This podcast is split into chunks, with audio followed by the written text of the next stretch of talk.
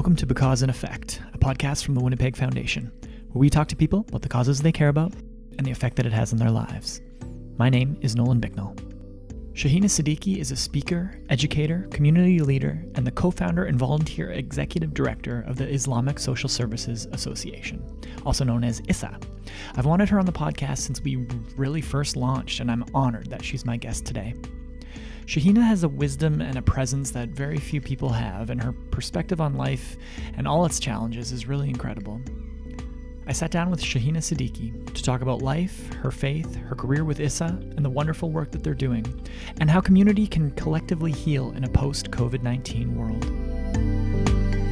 Thank you for listening to the Because and Effect podcast. My name is Nolan Bicknell, and I have a very special guest joining me today, someone I've wanted on the podcast since we very first started this podcast, Shahina Siddiqui. She is the, an author, a speaker, an educator, and co founder of ISA, the Islamic Social Services Association, and currently serves as their volunteer executive director. Shahina Siddiqui, thank you so much for being on the show. Thank you for having me. Well, like I said, I've wanted ever since we launched this podcast, I've heard you speak maybe half a dozen times, just at different events and everything. And it's always, I always walk away wondering how I can make the world a better place and how I can help others and do just make make things better.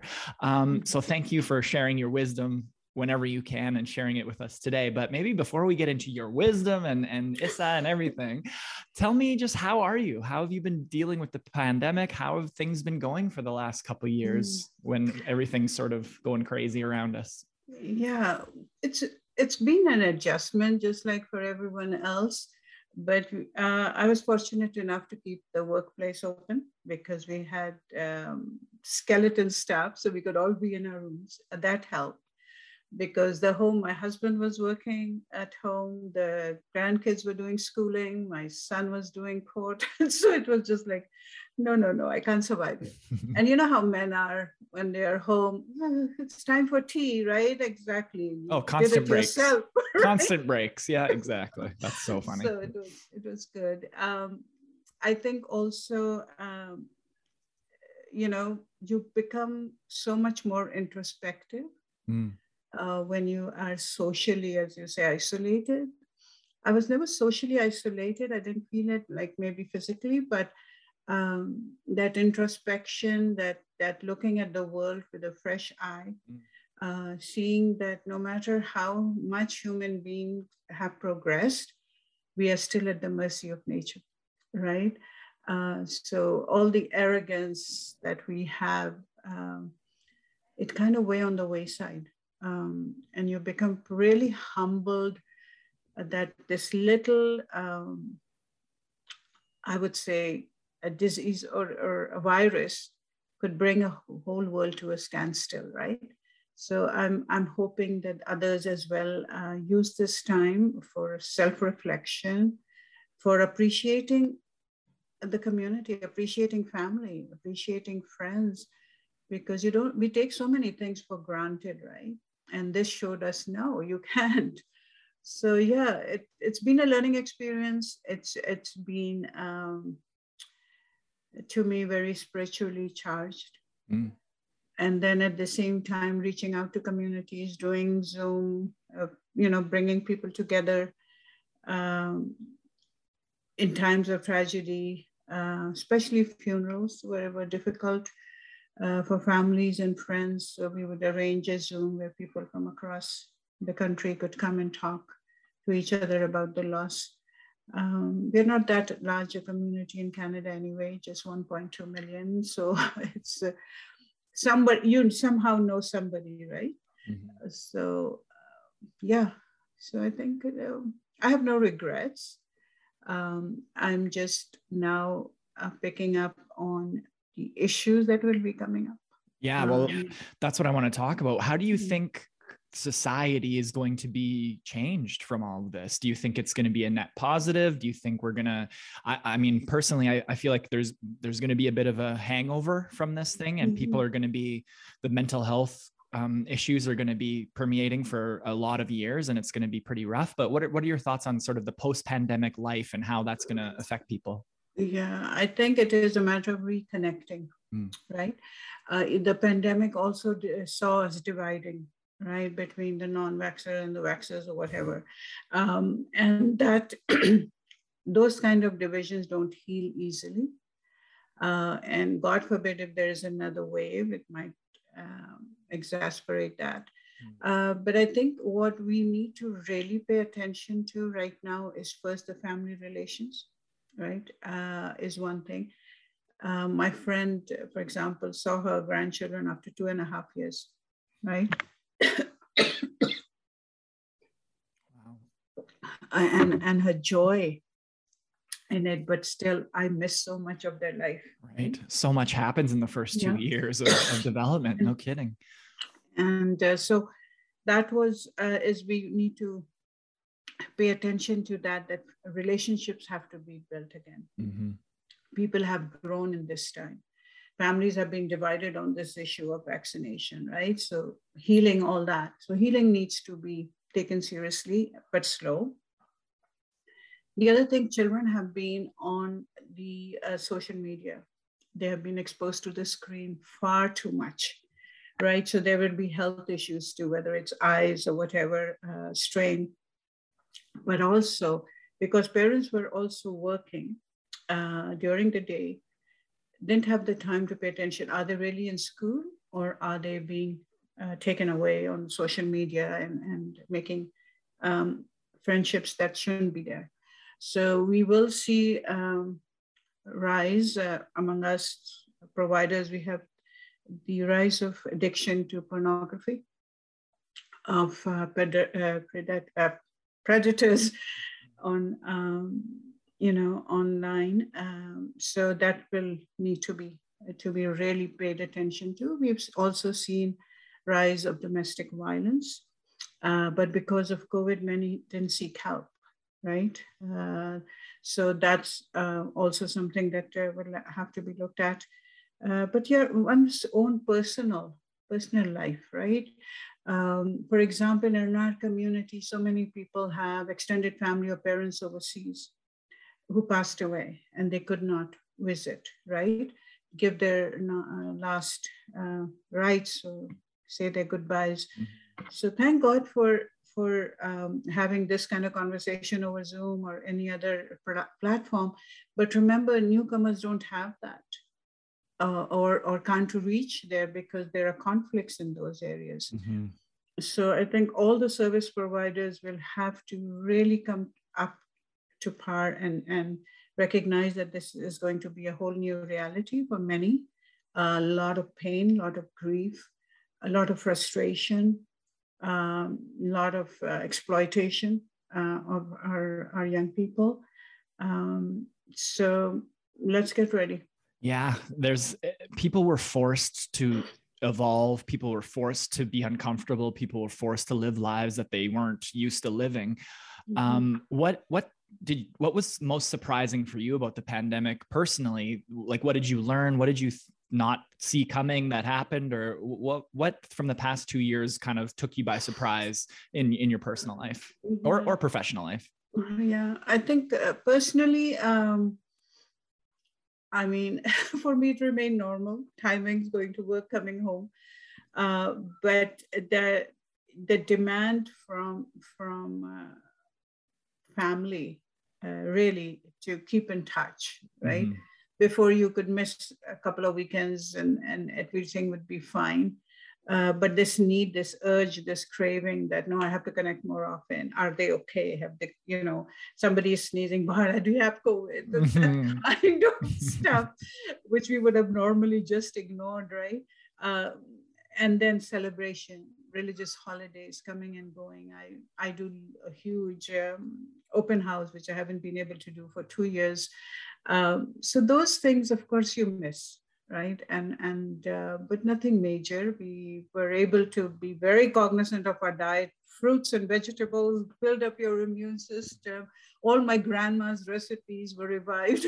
the best. so uh, those those were the good and, and at the same time tiring sometimes. Yeah. But in general, I'm sorry, I forgot the second part. No, I was just curious about what su- what surprised you over the in last. In the community, yeah, what surprised me. I wasn't expecting as much uh, mental health uh, concerns mm. as prior to this.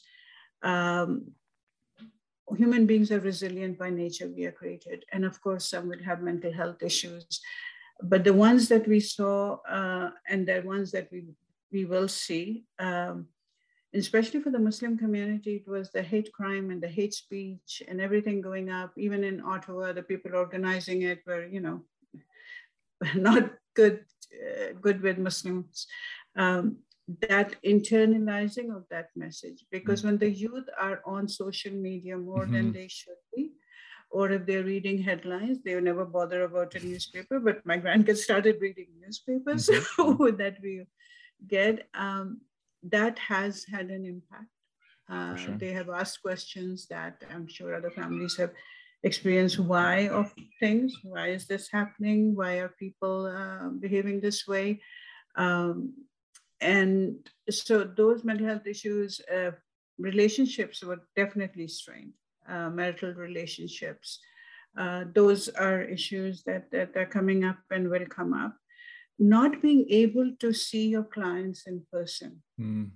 You see, much of the counseling is face to face. I know people were doing it online, but I can tell you it, it's not the same. Yeah. Uh, and and so feeling frustrated that you can't reach out, uh, can't assess as best as you can. Mm-hmm. I'm one of those who reads body language and and uh, so forth. Um, not being able to give a, a, a sister a, hug just to say things will be okay, right? Mm-hmm. Um, so that does impact. And when you are physically uh, not re- receiving the nurturing, mm-hmm. uh, it does impact your emotions for and, sure and your mental health. So we are gearing up and preparing for that. Uh, and those are not going to go away. People think, okay, one month, two months after COVID, everything will be fine. Mm-hmm. No. Uh, imagine what the Ukrainian refugees are going through right now right? They had just came out of COVID, then into a war, and now into being, uh, and there are many others around the world. Uh, so many families who had applied for immigration, for example, their files went on hold for two and a half years, right? Um, so the process is already slow, but it got further slow. So, um, and, and some couple of cases I'm aware of where they were waiting for their papers and they passed away.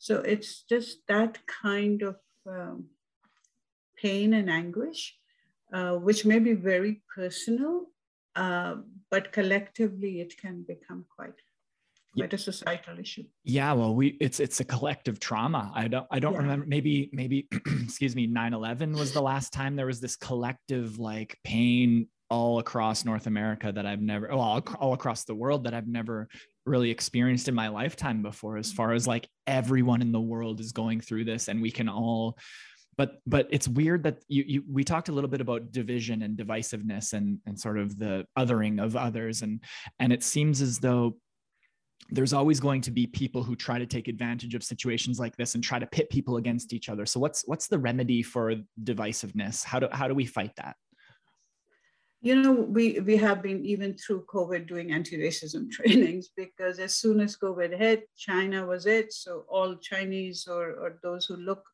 like uh, were targeted in our country. And, and we had apologized for the head tax. Everything was now fine. We are moving forward, but we hadn't moved forward, right? One uh, push and, and uh, everything came back and everything. Uh, so I think you know, I often say to people when a country, when a nation uh, is built on injustice that we did to the, the inhabitants of this land, this land was not empty, right? There were people, there were nations, there were tribes, there were people. And we, we colonized them, we took it over, we forced ourselves, we were not invited in, right? Uh, and I think if we had asked for an invitation, knowing the generosity of the indigenous of this land, they would have said, okay, let's, you know, on. But we forced it, we colonized. So that injustice is literally, to me, in the very DNA of our, of our nation, which has then uh, infiltrated into sectors. Everything is built on that, mm-hmm. right? So, do we break the uh, break the entire structure, uh, destroy it, and rebuild again. Some think we can. I don't think so. I'm, mm-hmm. I'm a grandmother, a little more realistic, and I don't believe uh, that destroying something builds something. But what we can do, we can do renovations. Mm. Okay, mm. Uh, really good renovations that go right to the roots, to, to the foundation of, of this uh, country that we have built. Um, and with the help of the uh, First Nations of this land. Of course. With respect, with, with humility. I think what is lacking in our uh, in us, which is keeping us apart from each other, is humility. Mm. The arrogance of our position, because of social media, we are in echo chambers, right? So we are surrounded by people who think like us, say, yay, yay, yay, go, hurrah, hurrah. There is no critical thinking. There's no critical conversation happening. Um, and, and so we are living in our silos. We have been, and, and this is a big, huge uh, issue in, in Canada uh, that is bubbling up to the surface. It always was there, but now it's bubbling up. Um, and I think we forgot. I mean, look at the prices that have gone up for groceries. I go for grocery and I say, my God, I don't know how someone on limited income with three children mm-hmm. is surviving, right? Um, so, so many ripple effects of this. Um, and then, you know, even trying to divide the newcomers and, and, and those who are established um, and still needing immigrants, like it's what are we trying to do to ourselves, right? Or, or our coming generations. So I think the leaders, whether they are political, community leaders, religious leaders, they need to come together, right? But in our uh, programs, what we are doing um, is we are bringing people from communities who have been impacted by racism uh, to, to tell their stories. See, you can Google and find definitions or research papers. But when you hear real stories of people uh, as to what they went through, what their families went through, and what this legislation and that legislation did to them, whether it was racism, sexism, uh, you know, sexism is also a product of colonization. Indigenous women had all the rights, Muslim women had all the rights, but when they were colonized, they were turned into European clones, right, where women didn't have any rights. They could be bequeathed in their will, you know. So, so learn that history as to where this is, where the roots are, um, because you can't just pick the poisonous fruit, mm-hmm. throw it away and say, okay, we are okay. No, the roots are poisoned. They will continue to produce poisonous fruit. So let's get to the cause of it and let's start dealing with it. But at the same time, let's not forget the victims. Racism will be as always been there. It's a human, a human disease. Animals are not racist. Mm-hmm. Right? Mm-hmm. It's a human disease. Religious bigotry has been there since time beginning. What we can do is work two prong, educate and train and help people understand. And then at the same time, pay attention to the victims uh, of because when I work with uh, clients who have been discriminated against, whether at workplace, uh, racialized, uh, they literally become at one point unemployable because of the frustration that they have been built and mm-hmm. not being heard. We are not hearing them, mm-hmm. right? We are still caught up in this whole uh, word war. Um, you know and i i don't like to use the word you that person is racist. I i, I would rather say they are ignorant of the facts mm-hmm. right? That opens up a, a, a passageway to have a conversation to learn. But once you label someone that's it.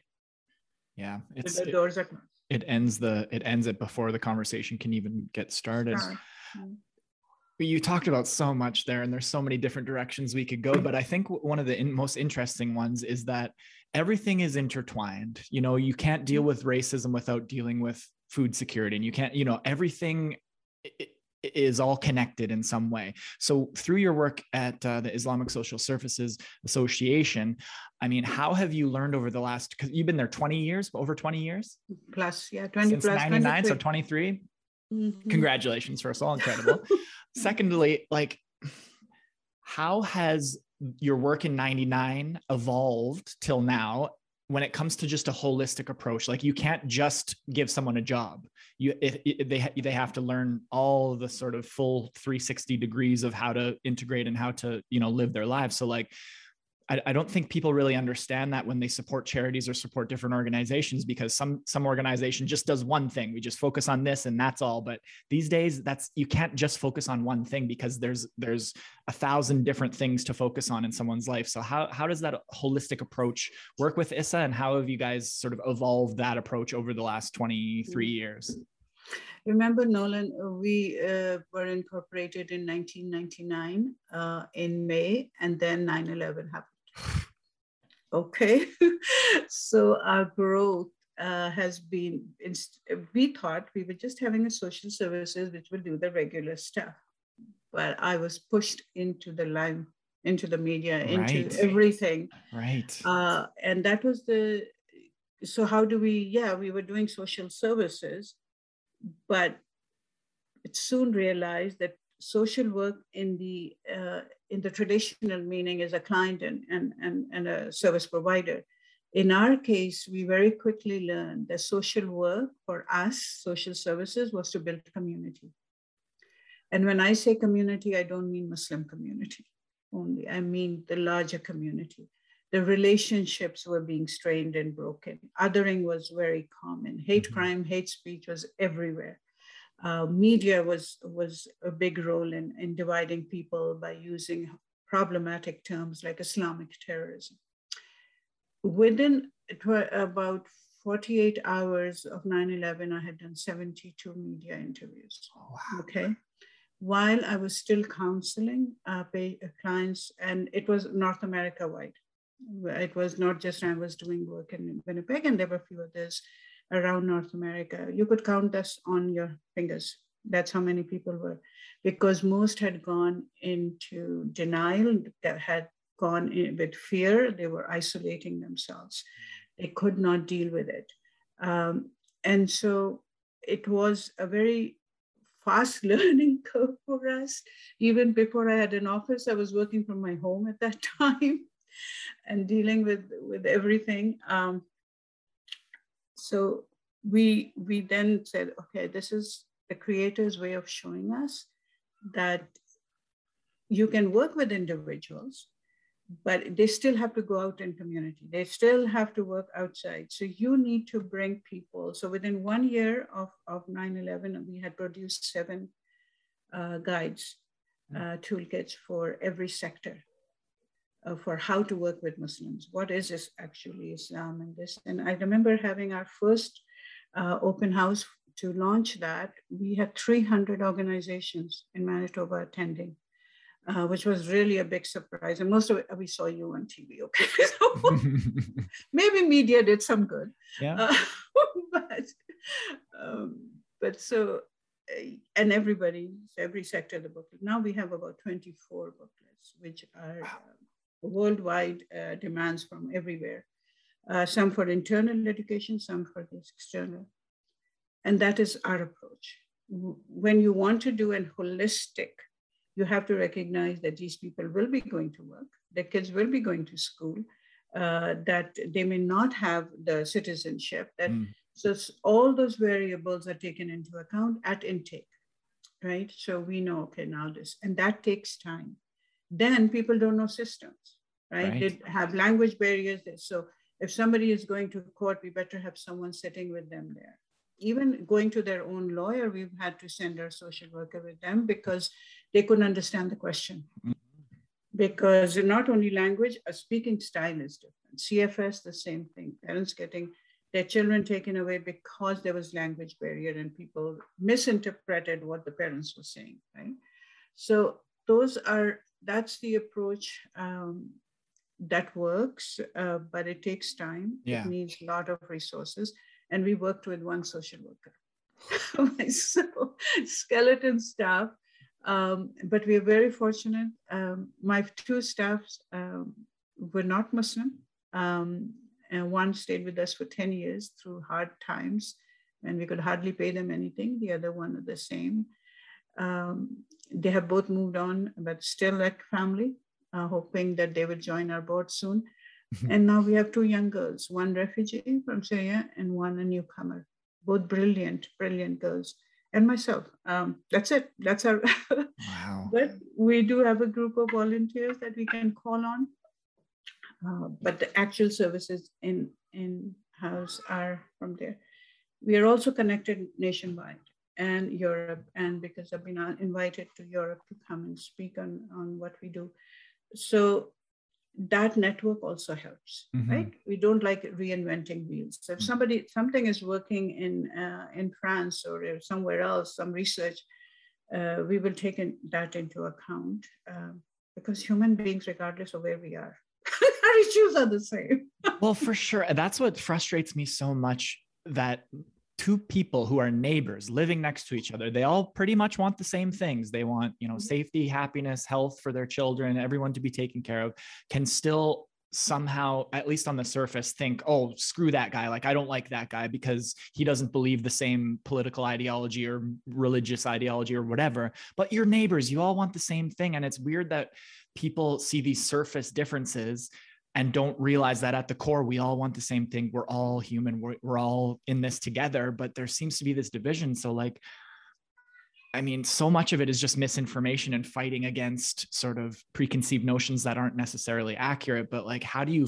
in the in the world where you can pick up a phone and just get, you know, inundated with propaganda and you know anti-muslim rhetoric or anti-religious rhetoric or anti you know whatever it is rhetoric how do we mm. how do we battle against that when it's just this constant barrage of of divisiveness and and of you know neg- negativity? Like how do you fight against it personally in your day-to-day life? Uh, you know i learned very early in my life from my grandmother. My grandmother is my inspiration. My mother my teacher you know uh, they were very strong women. They never judged. Mm. This is first thing I learned. Don't judge because you don't know all the facts, right? So a person may be a certain way for something that's happened to them. Even when I am counseling abusers, uh, I don't judge them because I don't know what they themselves went through, right? So this judgment has to has to be eradicated from yourself. So before you start this work, bringing people together of, of uh, and building community, you have to first build yourself, mm.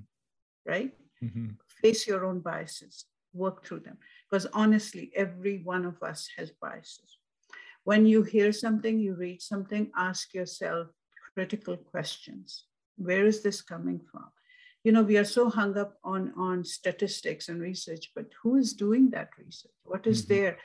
Teaching our young at schools, this is what how I was taught, right? And I was taught at a Roman Catholic convent school, okay, mm-hmm. you know, 90% Muslim country. Um, so, it, but I was taught critical thinking, which I give credit to my teachers for. Um, and they encouraged us to ask questions. We are not encouraging our youth to ask, mm. right? So that's number one. That critical mind, the that's a gift from the creator. That makes us different from animals, right? We can think creatively. And sometimes I think animals do a better job. But anyway, see, they will not hunt beyond their hunger, mm. right? They will only get what they need, and that's it. Then they leave the rest. We are pillaging our land. For what?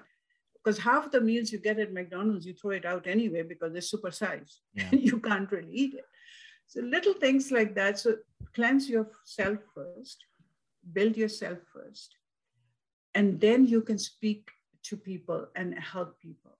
But mm-hmm. you also have to self like I was there where you are. And this is how I can get to be where I am. It doesn't em- mean empathy. Empathy. Yes, exactly, exactly. Um, not sensitivity, empathy because for the longest time we've been calling a cultural uh, um, sensitivity trainings right in the 70s 80s this was a big buzzword and i was asked to invited to speak I said, look, you can be a sensitive racist for heaven's sake. So just sensitivity to me is such a, it doesn't mean anything.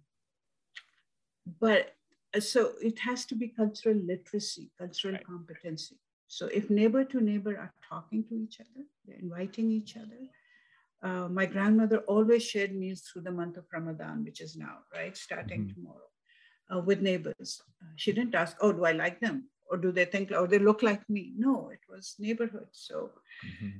yeah, it's a it's a wild time to sort of just watch everything unfolding around us and on our phones and like we we have a front row seat to world war you know experiences and we're seeing tanks rolling across bridges and people getting blown blown out of buildings. And it's like i don't think human beings brains are built to have this much um, data sort of blasted at us 24 7 and stuff like that but but it is the way of the world. So like how can we mitigate the damage or the you know negative effects of having all this information while still trying to remain educated and understanding and tr- sort of aware of what's happening in the world and, and and just staying up to up to date on things without sort of losing our minds. Because i think lots of people that i'm talking to are slowly either retreating from all of the craziness They're or shutting down right yeah. yeah. so so how do we how do we sort of uh, divert ourselves from not caring because it's just overwhelming us whereas we have to care because we have to solve the problems and help the people that need help yeah I need we need an army of grandmothers yes. and grandfathers. Yes. yes. because uh, that's what what we do. We have a wealth of experience. We have seen wars. Um, I've lived through war. Mm. Uh, so I, we know, but how did we keep ourselves sane? Yes, social media was not there, right? But uh, newspapers were, radio was, right? Um, so we did, but we didn't see those graphic photos. There was a, there was some kind of protocol around what kind of photos right. get into newspapers, right? Now there is no, there's everything is so open.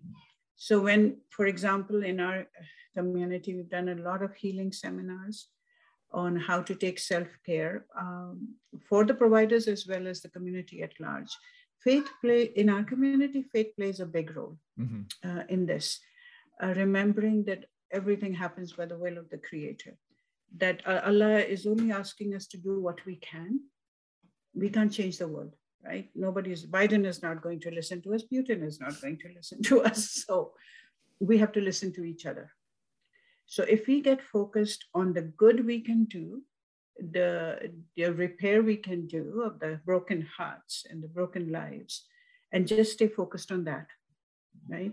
It is all about because social media has also taken away our ability to focus and and uh, to um, process right when you have time to process then you can self heal and self uh, whatever but now we need help limit the time the kids are on social media i'm not on any social media platform for my own perseverance mm-hmm. I, anybody wants to call me or send me an email that's about all i'll do but i will not be on social media um, the bullying that's happening on social media right? So our youth are the most vulnerable. My mm-hmm. age people, we are happy with, you know, whatever. Mm-hmm. Get me to email and that's it. or Zoom, right? Today, my yeah. assistant set everything up. All I had to do was click. Perfect. Well, thank you. Um, yeah, the social media side of things is just a wild, wild west right now of insanity and so much of it is I, I, don't think people realize it's not actual humans that they're interacting with like there's so yes. many bots and just fake accounts and all this craziness but but it feels real to people and the emotions are real and the anger is real and the fear is real and i think that's the crux of the division is the fear. When you can stoke people's fears, you can kind of sell them anything if they're scared. And I think, mm. yeah, how have you over the years dealt with fear and how what are some sort of techniques that you use in situations that where people are trying to scare you or trying to instill that fear and how do you fight against that you know nolan this is a very interesting question you bring up because i teach this uh, about hate people assume uh, hate just somebody choose to hate. No, we are not created to hate. Uh, we, it is not innate in us. So if I want someone to hate you or a group of people to hate you, I will uh, demonize you, right? So that um, I would say, you shouldn't be with that. You don't know this or, or that or whatever. So the fear is the first uh, step to leading to hate. Mm-hmm. We have to understand that. And in our experience, um, Islam was demonized first, right? So everything about nine, and even before, it's, mm-hmm. it's historical, but let's talk about 9 11 in our current times. Every uh, day, almost hundreds of times through media, through other platforms, people who are Islamophobes being invited into our city um, was Islam is bad, Islam is this, Islam is that. All lies, all out of context, all. Uh, and so the people started getting afraid because you don't know. You don't know me, you don't know my faith. So, of course, but if somebody's telling you and telling you 100 times a day, you start to absorb it, right? And then, of course, 9 11, there was no social media, but later on there was an email. That was email chains used to come. And one famous line that email had used to say was, um, all uh, Muslims are not terrorists, but all terrorists are Muslim. I'm this would be the first line, and then there would be a litany of, of things uh, under it. There were booklets being in, I mean, Winnipeg, booklets being, and brochures being spread about how um, demonic Islam is. So once you did that, so this is now religious profiling, it's not racial profiling. So now, and I have chosen to be Muslim, to follow Islam. Mm-hmm. So I must be subhuman because I'm choosing this demonic faith, right? You see the cycle, and it was strategic. It, it just didn't happen because of 9 11. Mm-hmm. There had been a lot of other terrorist attack around the world. We didn't go after that community, yeah. right? And it still continues. So it was strategic, it was well planned. And that is why I can consider the term Islamophobia more accurate than anti Muslim hate. Mm-hmm. So, this is what did we do with the indigenous? The same, same process. Take this formula and you can subject, uh, juxtapose it on any form of racism, bigotry, whatever. Russians are using it against Ukrainians right now too. Yes, and you, exactly. yeah. And uh, when a formula is tried and trusted, then why not keep keep doing it? So what do we do? We reverse. We reverse the process.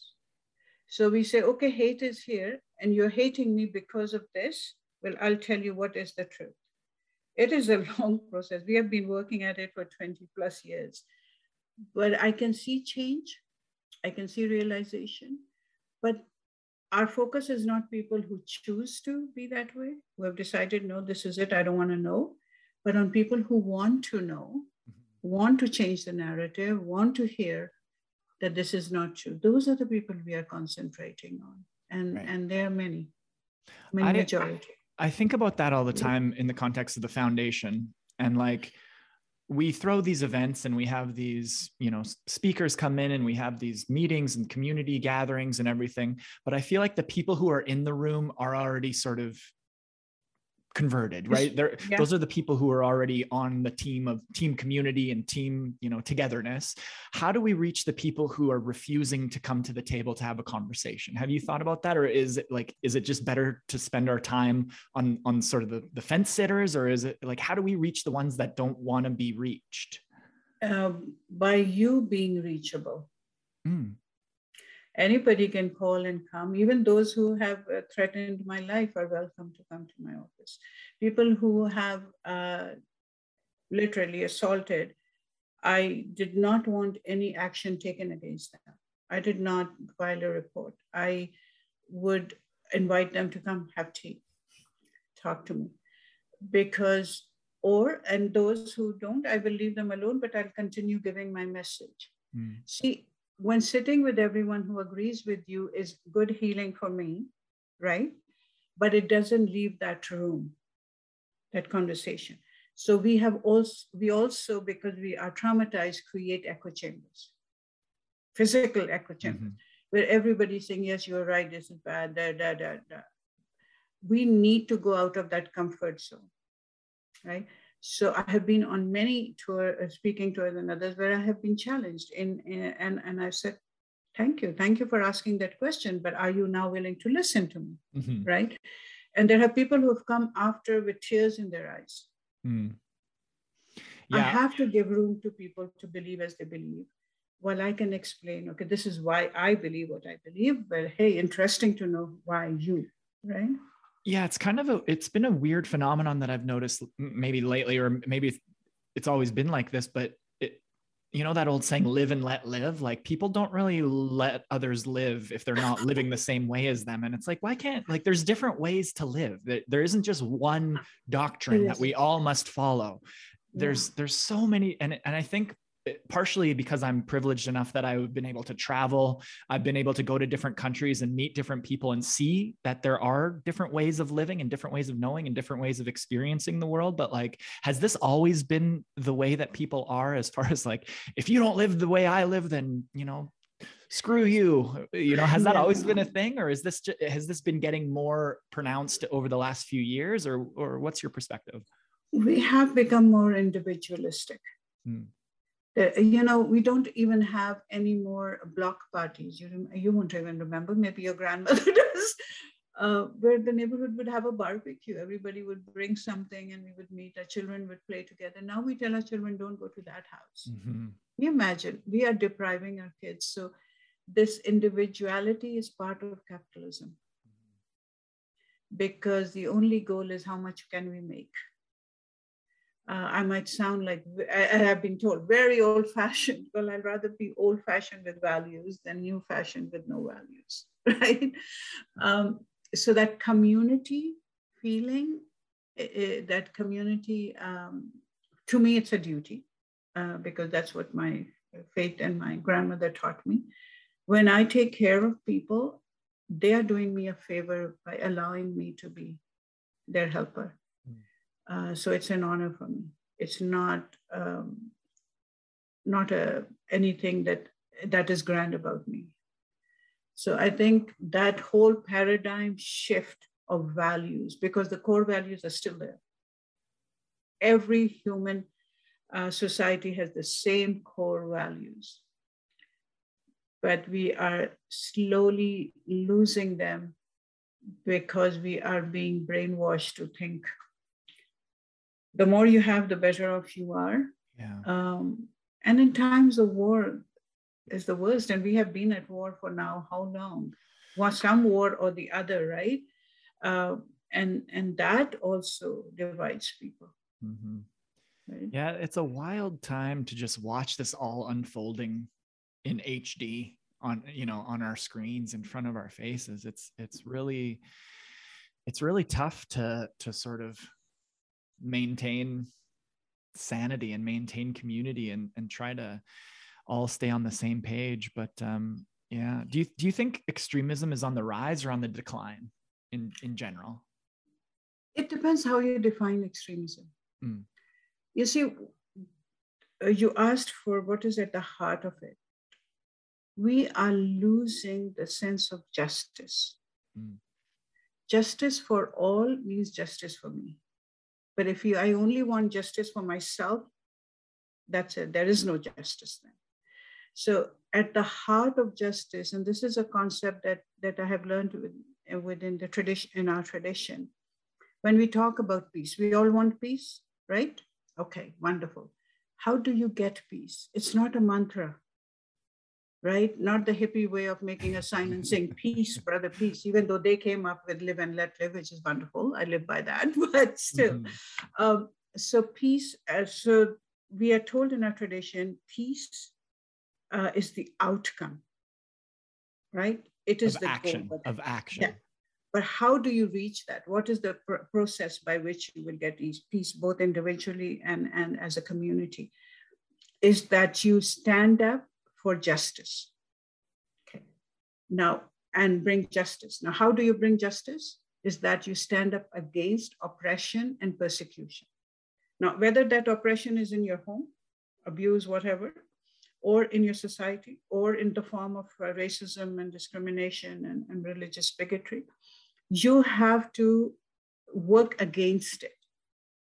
You have to make sure that there is no persecution and oppression of anyone towards anyone, regardless of whether you belong. Once you do that, the outcome will be justice for all. And once you have justice, then you will have peace. Mm. That's the formula, not the other way around, mm. right? So if you're working for justice, you're always happy. I don't have times when I'm unhappy. I do have times when I'm exhausted, but justice and then giving voice to those who don't have. Uh, I, if my neighbor is persecuting, uh, persecuted, oppressed, it's my duty to stand up with them, not speak for them, but stand with them. Mm-hmm. That's where you get your strength. That's where you get your, um, because your heart is at rest right? You you are trying, and that's all that is required of you uh, to do that. Um, yeah. But we we are, we are really losing that. We we just want something for ourselves and don't care if our neighbors right. have it. Yeah, what's that old quote that's like, first they came for my neighbor and I said nothing, and then they came or and then they came for me mm-hmm. right like if you see and and that has to start early right we're mm-hmm. we're teaching our kids like if you see someone being bullied if you see someone being like if you see Stop something it. say something mm-hmm. whereas yeah. back in the day it was kind of like everyone would just leave lean back and let let people just oppose their wills on others but yeah you have to start that at a very young age but um, that's yeah so so much wisdom. Thank you so much for sharing your time and wisdom. I, I think you should get on social media because you could reach so many people right? Like you your your message needs to be spread across the world and if you're on twitter like you could be tweeting. Yeah yeah sure well, you know, I will have, we all need downtime too, right? Yeah, that's true. it does take a little bit of time. Um, so, Shahina, at the end of our time together, I do a segment called Just Because. It's like the same seven questions, all about the causes you care about and the effect that it's had on your lives. Are you okay to go through those seven questions with me? sure. All quick, right. Quick. Okay, question one What is the very first cause you ever remember caring about? Uh, women's rights. Was that from your uh, grandma and mom or, or my grandmother? She was so strong. Uh, and so I wanted to be that strong. And she stood up for herself. She said, I don't need anyone. I'll stand up for myself. So. I love it. My grandma. Vera too. Same, just the strongest woman I've ever known. Incredible. Uh, question two: If money and politics and logistics were no issue at all, you could just snap your fingers and something would happen. What would you do in support of your current cause? I would establish the Institute for Muslim Mental Health and Wellness, mm. open to all peoples, but uh, especially because this is where we need to reach. We people are hurting. That's going to be the great pandemic of our time. I think is the mental health you know exactly. epidemic that's about to hit us or that is cur- we're currently going through yeah great answer uh, question three what's the biggest misunderstanding we kind of talked about stigma a little mm-hmm. bit but what's the biggest stigma about your cause uh, it's, it's just a byproduct of Islamophobia, right? That uh, we are going to take over or I, we are in this for ourselves, but don't realize our work is all collaborative. Mm. Uh, it is not about taking money away from any other cause, but it yeah. service. Service to humanity is, is worship of the creator. Yeah, it's not a zero sum game either, right? If someone gets rights, it doesn't mean they're taking away your rights. And, and we have this weird mentality of that. Yeah. Uh, question four What's a recent victory that you could share with us that you're happy with or proud of? You know, I, I wouldn't call it a victory uh, because it's this is not a war.